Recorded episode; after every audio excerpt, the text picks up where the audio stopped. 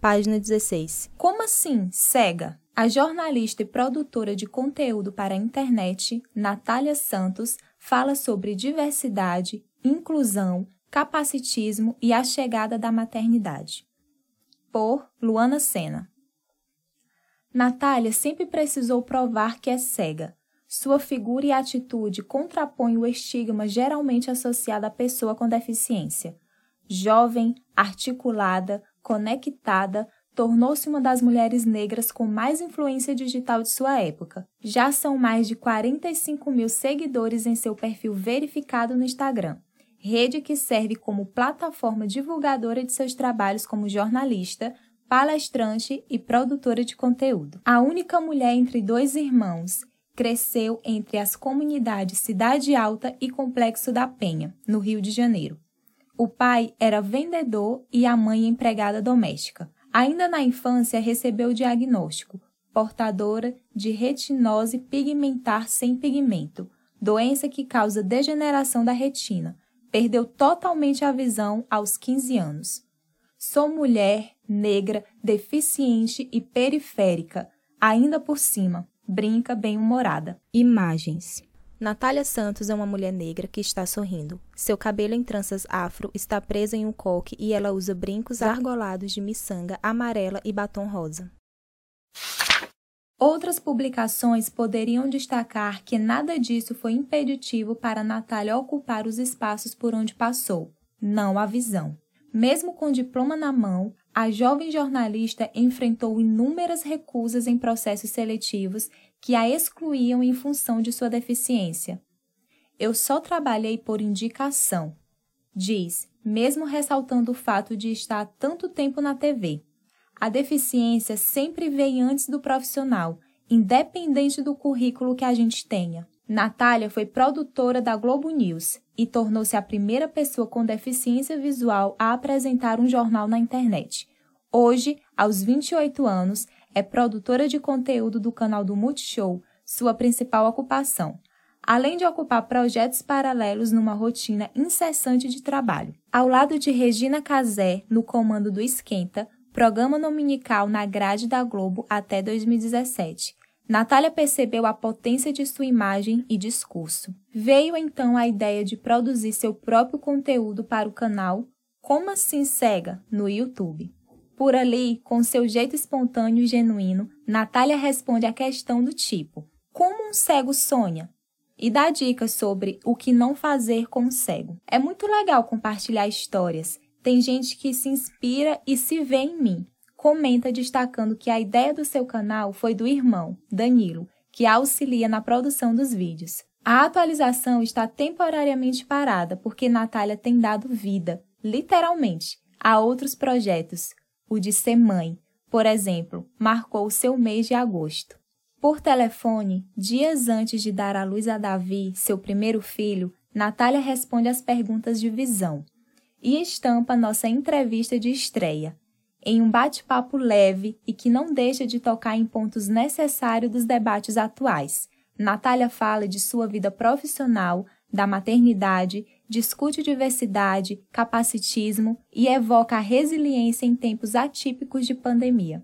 Natália sempre precisou provar que é cega, acima de tudo, pela sua enorme capacidade de visão. A gente conhece a Natália da TV, do YouTube, do Instagram, mas quem é Natália de verdade? Olha, eu sou muita coisa, na verdade. Sou várias pessoas em uma só. Sou um pouquinho da minha mãe, do meu pai, dos meus ancestrais, minha avó e os que vieram antes dela. Sou um pouco dos meus irmãos também. E vou pegando um pouquinho de cada pessoa que passa pela minha vida para construir um pouco do que eu sou. Mas sou uma menina muito sonhadora, que gosta de realizar. Sou muito feliz e feliz mesmo, independente das adversidades. Eu sempre olho a vida pelo lado mais feliz, tentando tirar o melhor das pessoas e de mim. Porque eu acho que quando a gente vibra uma energia boa, a gente atrai coisas boas. E além disso, sou filha, sou irmã, sou esposa, agora sou mãe. Um pouco de cada coisinha. Você já teve neném? Tô quase tendo. Menina, quase que eu não te atendi pode vir a qualquer minuto, inclusive falando com você. Tô só esperando a bolsa estourar. Sua carreira prioritária hoje não é youtuber, né? Eu sou jornalista, sou produtora de conteúdo no Multishow e esta é minha principal atividade remunerada hoje. Todos os outros são consequências. Eu produzo conteúdo para o Instagram, para o Twitter, para o YouTube, agora com menos frequência, mas tudo por conta própria. Não é minha principal fonte de renda. Se fosse, a minha produção teria maior frequência porque a gente precisa de visualização, etc. Eu ainda não vivo disso. Faço porque eu gosto, mas não é algo que me sustenta. No seu canal tem um vídeo chamado As Vantagens de Ser Cega. E no geral, você parece ser uma pessoa muito positiva. O que você está fazendo para ver a vida de um modo otimista nesse período tão peculiar de mortes, pandemia e outras notícias ruins nesse 2020? Eu acho que nós, pessoas com deficiência, precisamos ser sempre resilientes, desde que a gente nasce, porque não é fácil a vida da pessoa com deficiência no Brasil. E o histórico da pessoa com deficiência, desde que o mundo é mundo, nos empurra a essa resiliência. Temos desde sempre uma certa dependência, porque em alguns momentos não temos certas tecnologias que atendem nossas necessidades, e em outros a gente não tem capital humano que enxergue a gente como pessoa e não como deficiente, ou como uma bengala, como uma muleta, como uma cadeira ou como um aparelho de surdez seja lá qual for a deficiência que a gente tem. Então, nós já nos viramos sempre. A pandemia também trouxe essa privação, que é algo com que também já estamos acostumados. Essa privação de ir e vir, que muito de nós temos, não é uma coisa nova. O difícil é a ausência do convívio social, que para mim sempre foi muito. E o fato de ter uma doença que é uma incógnita ainda é óbvio que não sou hipócrita de dizer que fico feliz o tempo inteiro. Poxa, temos mais de 100 mil mortos. Imagens. Em frente ao elevador Lacerda, em Salvador, Natália está sorrindo. Cabelo em trança afro, solto, usa argola prata e blusa listrada em rosa e branco. Natália está sorrindo, com tranças afro-loira, blusa, short, casaco e meia calça pretos, e Max Brinco em formato de círculo, ao fundo um dos palcos do Rock in Rio. Muitos amigos meus pegaram a Covid, doença causada pelo novo coronavírus. Pessoas perto de mim faleceram. Você não tem como ficar indiferente a tanto sofrimento. E todo esse sofrimento agravado pela falta de governo, pela má administração pública, enfim, tudo muito piorado. Então, tem um pouco de indignação, sim, mas no que diz respeito às privações, enquanto pessoa com deficiência, eu estou acostumada a ter muito do meu dia a dia com privações. Essa resiliência que está todo mundo falando agora, a gente já está acostumado. A gente já passou por isso. E numa relação muito pior, porque ainda somos invisibilizados e as pessoas não nos consideram. A deficiência é uma parte, é uma coisa que eu tenho. Como ser mulher, como ser negra. A deficiência não me define. Você já teve dificuldades mais do que comum para acessar o mercado de trabalho? Eu só trabalhei por indicação. É muito louco isso, mas independente de estar na TV ou não, todos os trabalhos que eu tive fui indicada de alguma maneira. Só voltando um pouquinho, eu sou técnica em administração, me formei aos 18 anos e não consegui estágio por conta da deficiência. Aí depois fiquei quatro anos trabalhando na TV e depois, quando saí, estava me formando e também não tinha conseguido estágio por conta da deficiência. Mais uma vez, tive que trabalhar por indicação de uma professora. Então, assim, o que faz eu entrar é a indicação, mas o que faz eu ficar não é isso. A deficiência sempre vem antes do profissional, independente do currículo que a gente tenha. Ainda hoje, a lei de cotas perto de completar 30 anos e nada muda. Te incomoda que a condição de pessoa cega venha primeiro quando se referem a você ou o fato de você ter ocupado os espaços por essa representatividade fez esse incômodo passar? Não, não passa nunca. Porque eu sou uma pessoa, né? Antes de ser deficiente. A deficiência é uma parte e uma coisa que eu tenho, como ser mulher, como ser negra. A deficiência não me define. Ser classificada pela deficiência ou ter ela vindo antes é uma maneira que anula tudo que eu sou. Você perguntou ali em cima quem eu era e em nenhum momento eu falei para você que eu era uma pessoa cega. E não é esquecendo o que eu sou. A cegueira me abriu muitas portas, óbvio, mas é muito louco que ela tenha precisado abrir muitas portas. A gente luta sempre para que nossa qualificação profissional e a experiência de vida faça diferença, mas em alguns momentos, ter determinados rótulos abrem algumas portas. E que bom! O chato é quando as pessoas só te veem como aquilo, e aí é muito difícil você quebrar paradigmas. Todos os lugares por onde eu passo, eu consigo, em alguns momentos, desmitificar isso, mas não é com todo mundo e não é sempre. Mais uma vez, é necessário ser resiliente, porque a gente não pode também não querer e as pessoas também não entendem quando a gente não quer. As pessoas não nos dão o direito de não querer que a deficiência vinha primeiro, porque é sempre ela que chega. Como você pontuou, você é mulher, negra e cega. Você acha que houve um avanço no que diz respeito à interseccionalidade nos debates sobre a diversidade e inclusão? Eu acho que a gente teve um avanço no sentido de falar, trazer o assunto à tona e discutir. Mas na questão da interseccionalidade, por exemplo, a deficiência pouco entra. A gente fala de feminismo, mas é um feminismo muito seletivo, porque também os corpos com deficiência são anulados dessas discussões. São poucas as pessoas que tratam a interseccionalidade, incluindo a deficiência. Eu sou chamada para falar em muitos lugares, e em muitos lugares como mulher negra, e falo da deficiência porque ela está comigo. Eu não quero escondê-la, só não quero que ela me defina antes de qualquer coisa. Em termos de avanço, não posso falar que não tivemos, mas acho que ainda precisamos avançar muito, porque as pessoas realmente não nos enxergam não nos consideram, e a interseccionalidade é uma delas. Vamos falar sobre capacitismo. Muitos conteúdos que circulam na internet sobre pessoas com deficiência pisam na bola nesse quesito. Por que razão você acha que é tão difícil superar essa limitação no entendimento? Acho que é uma questão cultural. Primeiro, nós éramos descartados, jogados fora, depois trancados dentro de casa, a gente pouco esteve visível no mundo. Agora que a gente tem tecnologias assistivas que atendem bem às nossas necessidades, o ser humano não avançou tanto quanto a tecnologia. Então ainda colocam a gente como super-heróis ou como vítimas. Eu dou várias entrevistas e sempre é. Deficiente visual, né, né, né, né, né. Imagens. Retrata o perfil de Natália sorrindo. Ela usa um penteado com tranças afros, argolas grandes azuis e uma blusa estampada azul. É muito difícil para as pessoas entenderem que a gente vai além da deficiência. E quanto mais a gente fala sobre capacitismo, mais se desmistifica. Mais as pessoas precisam também entender e querer ouvir, porque elas ficam ofendidas quando a gente fala. E é preciso ser muito delicado, porque ou a gente constrói pontes para construir diálogos ou a gente constrói muros e as coisas não vão parar nunca.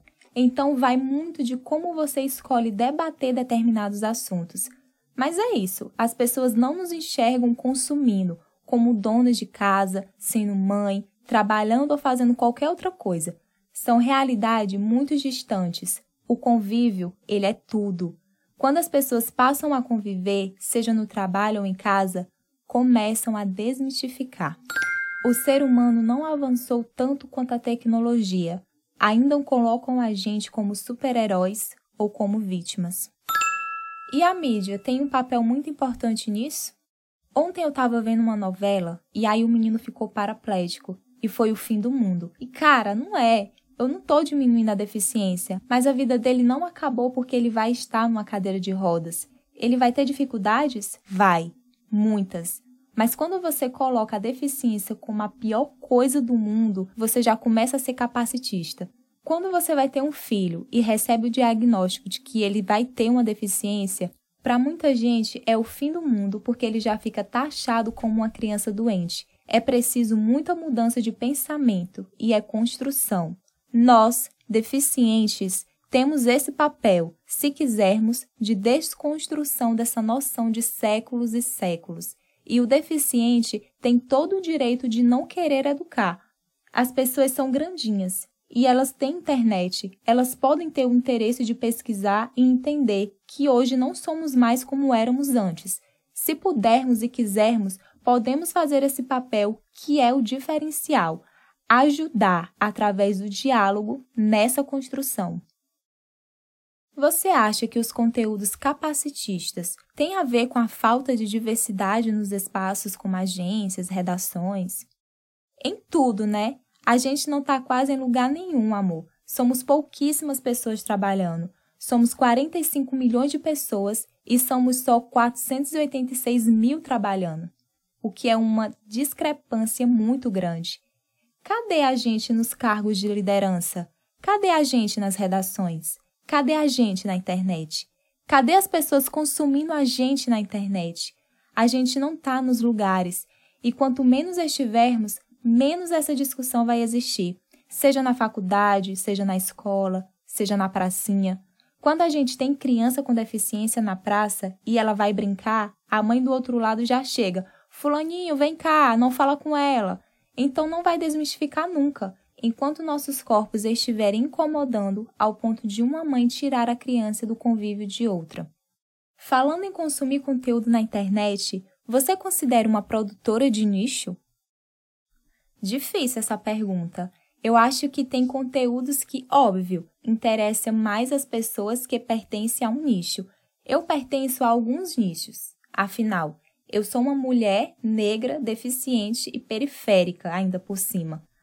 Então, estou dentro de algumas caixinhas, sim, mas eu não produzo conteúdo pensando nisso.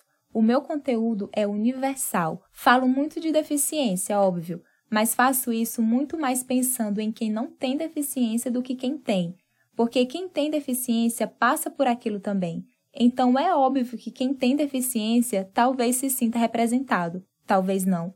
Porque também tem isso, somos realidades completamente diferentes. Não é porque somos tantas pessoas com deficiência visual que a nossa realidade é igual.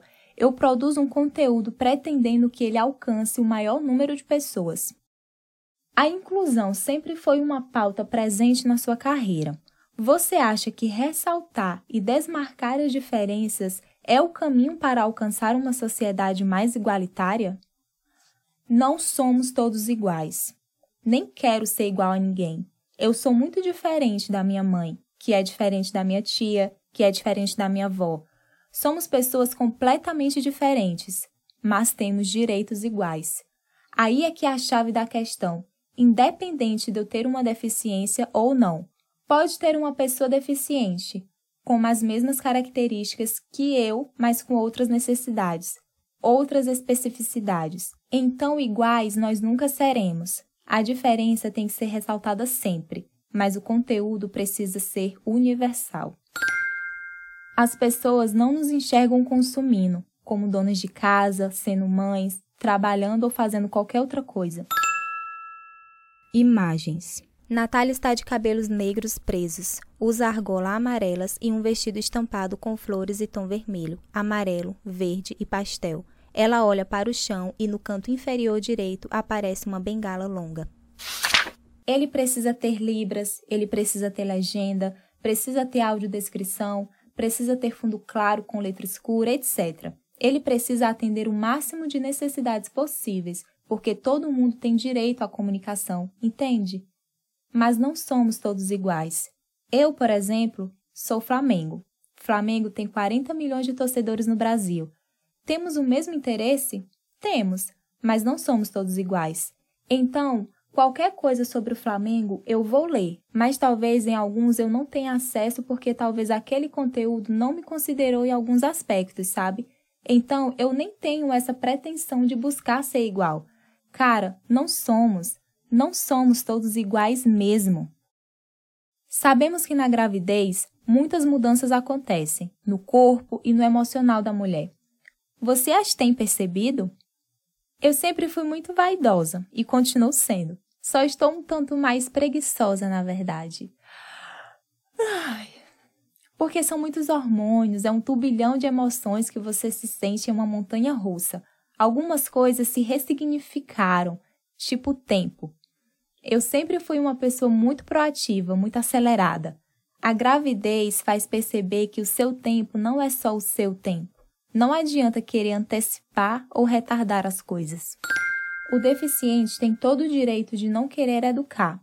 As pessoas são grandinhas e elas têm internet. Elas podem ter o interesse de pesquisar. Que conselhos você daria para as mulheres com deficiência que querem empreender em suas carreiras e vida? Você precisa ser protagonista da tua vida, da tua história. Então a primeira coisa é estar no comando e acreditar em você mesma para que as coisas aconteçam. Ter um talento, um dom ou descobrir algo que você gosta de fazer e investir sem medo de dar o próximo passo.